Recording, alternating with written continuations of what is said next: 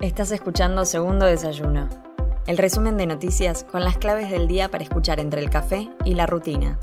Estos son los títulos del lunes 25 de julio. Bataki se reúne con la titular del FMI en Washington. La ministra de Economía, Silvina Bataki, se reunirá hoy con la directora gerente del Fondo Monetario Internacional, Cristalina Georgieva, en Washington a las 12.45, 13.45 en la Argentina, en lo que será su primera reunión presencial luego de que Bataki jurara como nueva titular del Palacio de Hacienda. La ministra de Economía y la viceministra arribaron ayer al mediodía a la capital estadounidense y en las primeras horas de la tarde mantuvieron su primera reunión de trabajo con el embajador Jorge Argüello en la residencia del diplomático.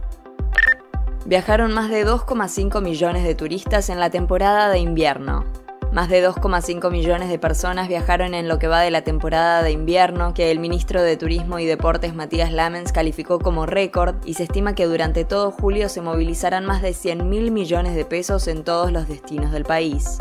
El Ministerio de Turismo y Deportes indicó además que ingresaron más de 300.000 turistas extranjeros del millón que se calcula para todo el invierno y se estima que gastaron más de 260 millones de dólares.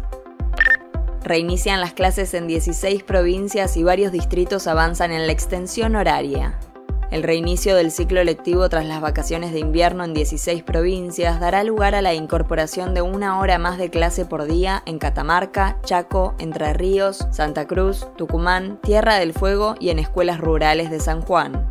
Según lo acordado en la reunión de julio del Consejo Federal de Educación, el plan busca agregar un 20% de tiempo efectivo para el aprendizaje del alumnado, con especial énfasis en las asignaturas de lengua y matemática.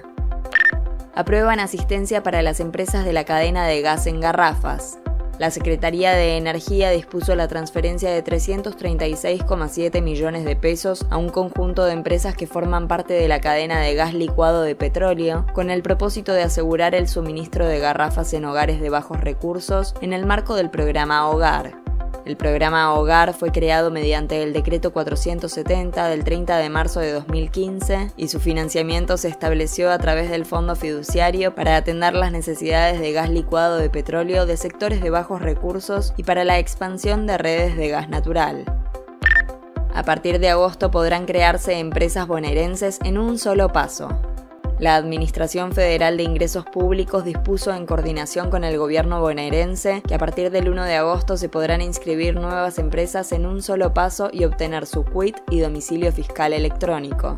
Según la Resolución General 5238-2022, publicada hoy en el Boletín Oficial, las nuevas sociedades anónimas y sociedades de responsabilidad limitada podrán solicitar la registración simplificada con el fin de optimizar la gestión y fortalecer las herramientas de control. Soy Mel Somoza y esto fue Segundo Desayuno, el resumen informativo de El Destape. Te espero mañana con más noticias. Hacenos parte de tu día. Informate donde quieras, cuando quieras.